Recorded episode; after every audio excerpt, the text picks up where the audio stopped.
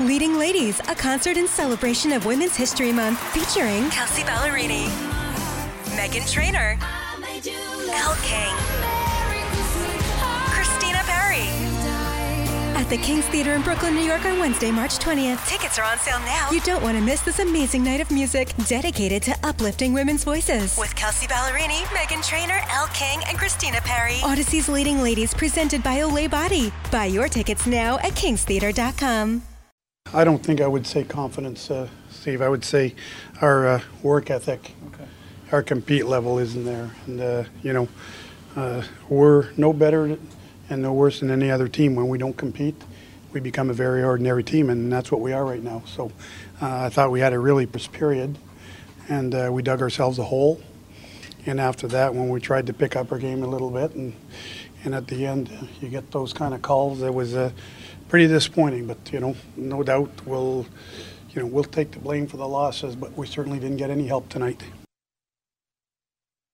All right, that's Claude talking about last night's game and another uh, poor first period by the Bruins, which brings us to Jack Edwards, sponsored by Newton Wellesley Orthopedic Associates. Whatever your sports injury, NWOA get you back in the game. Visit NWOA.com today. NWOA Expert Care made easy. What's up, Jack? Well, they might be treating a lot of people for jumping off the bandwagon if this continues, but uh, at 5 o'clock here in New Jersey, the Bruins are going to have a little video session. Wow. Now, the, uh, the response to that in the past has been pretty good because Claude Julien is very good at isolating exactly what he doesn't like, showing the team, and, uh, and when he does this in front of everybody, uh, it's not so much calling out players, but he's just saying, look, this is the part of everybody's game that's missing. And I'm sure there will be plenty of examples across the depth and breadth of the roster.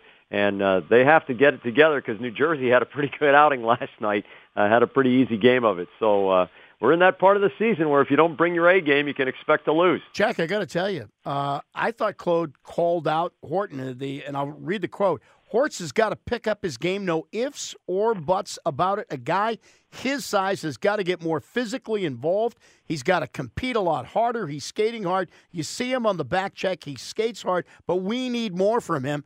And apparently he responded last night.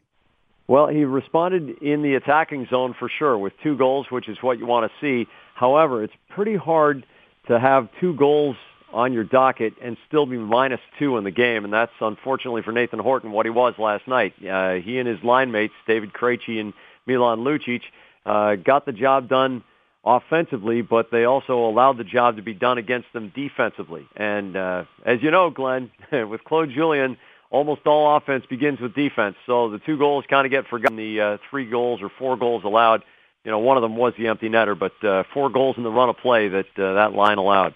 I hear what Claude is saying, and, and I agree with everything he's saying here. But w- with that said, isn't this almost to be expected here, Jack? We were talking to you a couple of weeks ago and breaking down what the Bruins' record was over a 30 game stretch or, or 28 game stretch. It was ridiculous. I mean, isn't this almost to be expected? Some type of law uh, before they, they, they take it back up again? Accept, uh, expected, yes. Accepted, no. And that's, uh, that's really the crux of it right here.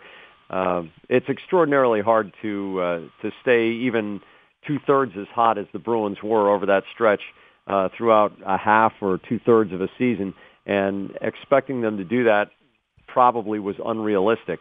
Um, right now, what Claude Julien is trying to do is to stop the ship from going out to sea with the tide and turn around and bring it on back, and that's uh, that's why he's getting specific with video uh, in just about 35 minutes here in New Jersey. They've lost three out of six. That makes them dead even mediocre, three and three. And in the middle of the season, you expect teams to go through stretches like these. The question is, can they get better coming out of it? Certainly, uh, they're going to have Brad Marchand back after the end of his suspension. They expect to have Rich Peverley back, who's uh, been in Boston on a personal matter. Uh, that will help them, but really, it's the quality of play up and down the lineup, not just the missing guys uh, that that has this uh, coaching staff a little bit concerned right now. Well, you know, and the other thing too, and you've done this long enough, you go on that Florida trip, and they didn't play well in the shootout the other night, and then obviously didn't play well last night. You go on that Florida trip, and you know how guys are, especially when it's in the middle of the season, and you've had some success. If they play like this on Saturday against the Rangers, wouldn't that concern you a little bit more, Jack? Oh yeah, yeah. In fact, um, possibly uh, one excuse that might be thrown out there, and I don't know if it has any validity or not, is that that that game is hanging over their their uh, calendar. It's really making a shadow on it, and uh, the Bruins know they're playing the Rangers on Saturday, and they've got this road trip with a lot of games in very few days leading up to it and maybe they're holding something in reserve. They cer- certainly shouldn't be, but uh, that game at one o'clock on uh, on Saturday uh, shapes up to be a, a really tremendous hockey game if both teams can be uh, firing on all cylinders and. Uh, the Bruins are going to need to be because if they if they play giveaway hockey, if they are generous with the puck, disorganized in their own end, the Rangers it's a classic John Tortorella team. Uh, you know when Tortorella is with a club for two or three years, uh, he gets them to play so nasty and cleanly, by the way, but just so nasty all up and down the ice. You got to fight for every inch of ice, and that's the way it is against the Rangers right now. And oh, by the way, if you finally get it 190 feet, you get to shoot against Henrik Lundqvist, who arguably is one of the top two or three goalies in the game. Classic Tortorella. Yeah. Did you see it? Uh, Dolan decides that he's going to come out of the uh, closet and talk, and brings up the possibility of playing and winning the Stanley Cup this year. And Tortorella just blew a uh, uh, not trying to trying to play down what his owners said. Pretty and funny. That's why you love John Tortorella. Oh yeah, because he he doesn't mind barking back up the tree. He's going to give you his true and honest opinion. And uh, you know what a what a note of of fresh air, what a breath of fresh air that is in New York because you know, I you know how I feel about New York. It's uh, just about everything in the city except the museums is about twenty percent overrated. So. I think it's funny, right? right uh, Rex, Rex, Ryan is out there talking about Super Bowls, and Tortorella is trying to talk his owner away from bringing up Stanley Cups. Yeah, I mean, you know, Tortorella Tortorella actually has been there and done that, while uh, Dolan sort of watched a miracle unfold for him uh, back almost twenty years ago now. Oh. So uh, you know, Tortorella knows what it takes, and he knows how far away the Rangers are from it. But he also knows that carefully he has put a lot of the pieces in place. And now they got Marc Staal back. This is a team that is uh, they're poised. They they do have a lot of pieces in place with half a season to go, and then they have to get through four rounds of the Stanley Cup playoffs. So no promises, but uh, Tortorella knows how to play it. Hey, Jack, I'm surprised. You mean to tell me seeing a show on Broadway is overrated to you? Uh, uh, well, unless you're ready to pay a thousand bucks to bring yourself and your wife, and you know, probably you know what, another fifty to park the car. Uh, what do you end up spending on dinner? I mean, yeah, 50, 50. What are you parking it for an hour? Don't park it. yeah, right. you know, you, yeah, are not you are not taking the car. You got to take the subway right. or a cab or something. Yeah. That's the funny thing. Right, you stay exactly. in a hotel. You stay in a hotel in New York, and oh if, you, if you, if you drive, overpriced. if you drive down, it's like hundred bucks a night to park it. Right. Exactly. Yeah. Forget about yeah, driving down it's just it's ridiculous. It's silly. Too many people in too small a place, and you know the city that wrote the wrote the book on rudeness. So, what do you want? But you sound like you're a, you're a huge fan, though. you know, we haven't had a chance to talk to you about uh, Brad Marchand. Uh, not only the hit, but the suspension. I think you had laryngitis last week. That's what it was. So, uh, what what did you think about the the whole sequence, the hit, and and what the league responded, uh, the league's response to the hit?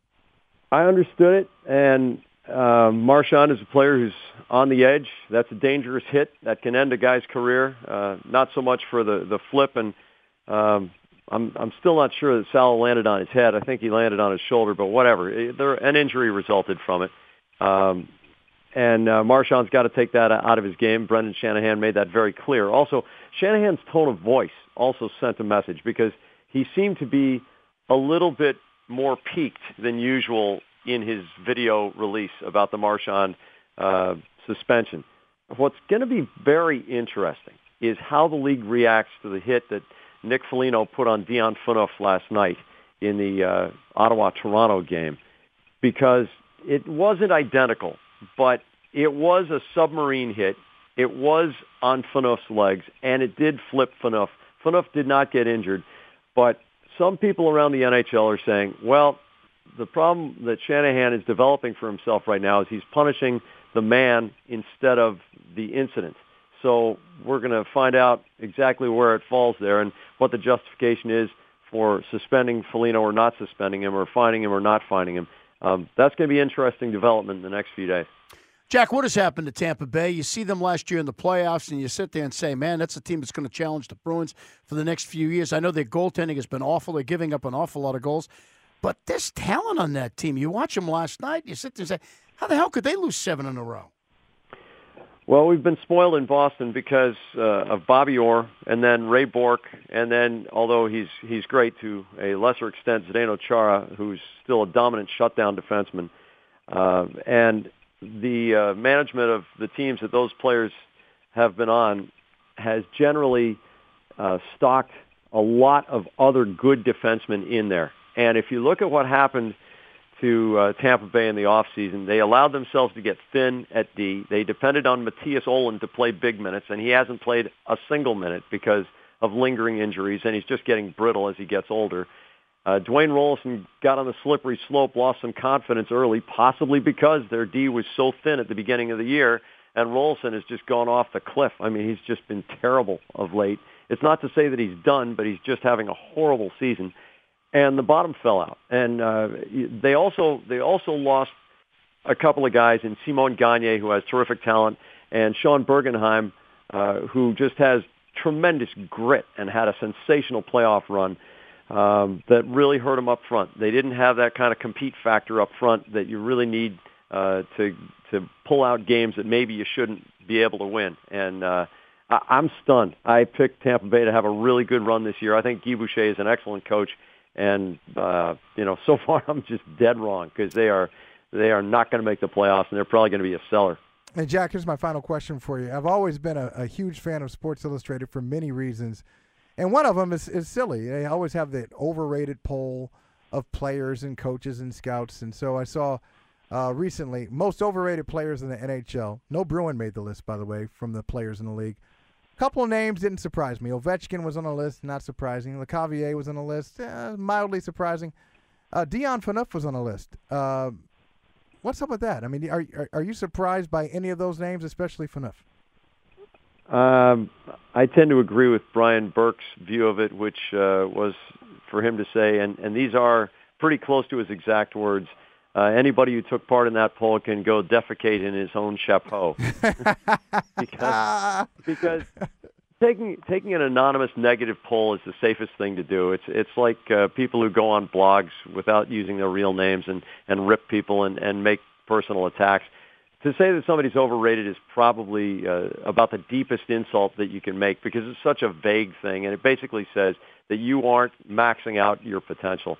Um, I, I don't have a lot of respect for for the institutions that conduct such polls and provide anonymity to the players. If the players want to volunteer their identities as people who took part in the polls and then say, okay, I'm calling out this guy because you know, I had an easy night against him when I was expecting a hard night, I'd respect him a lot more for that. So you're going on the record saying New York City is overrated. I am. I am. I, it, it, hasn't lived up and, to its potential.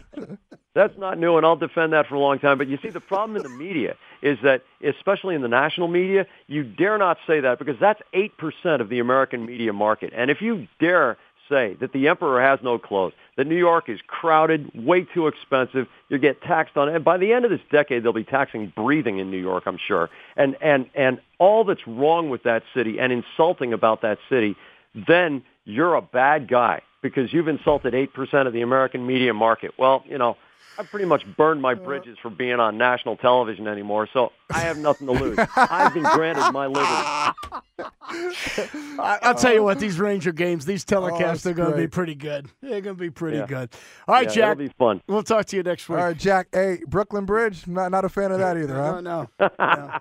At least that part of it's in Brooklyn. See you. Bye. All right, Jack. Uh, Jack Edwards, right here on the Big Show. We get right back to your phone calls at 617 779 0850 888 525 0850. Talking about the AFC Championship game coming up on Sunday. Rob Lowe, new sports reporter, breaking stories out there. And the Celtics, are they about or close to dealing Paul Pierce?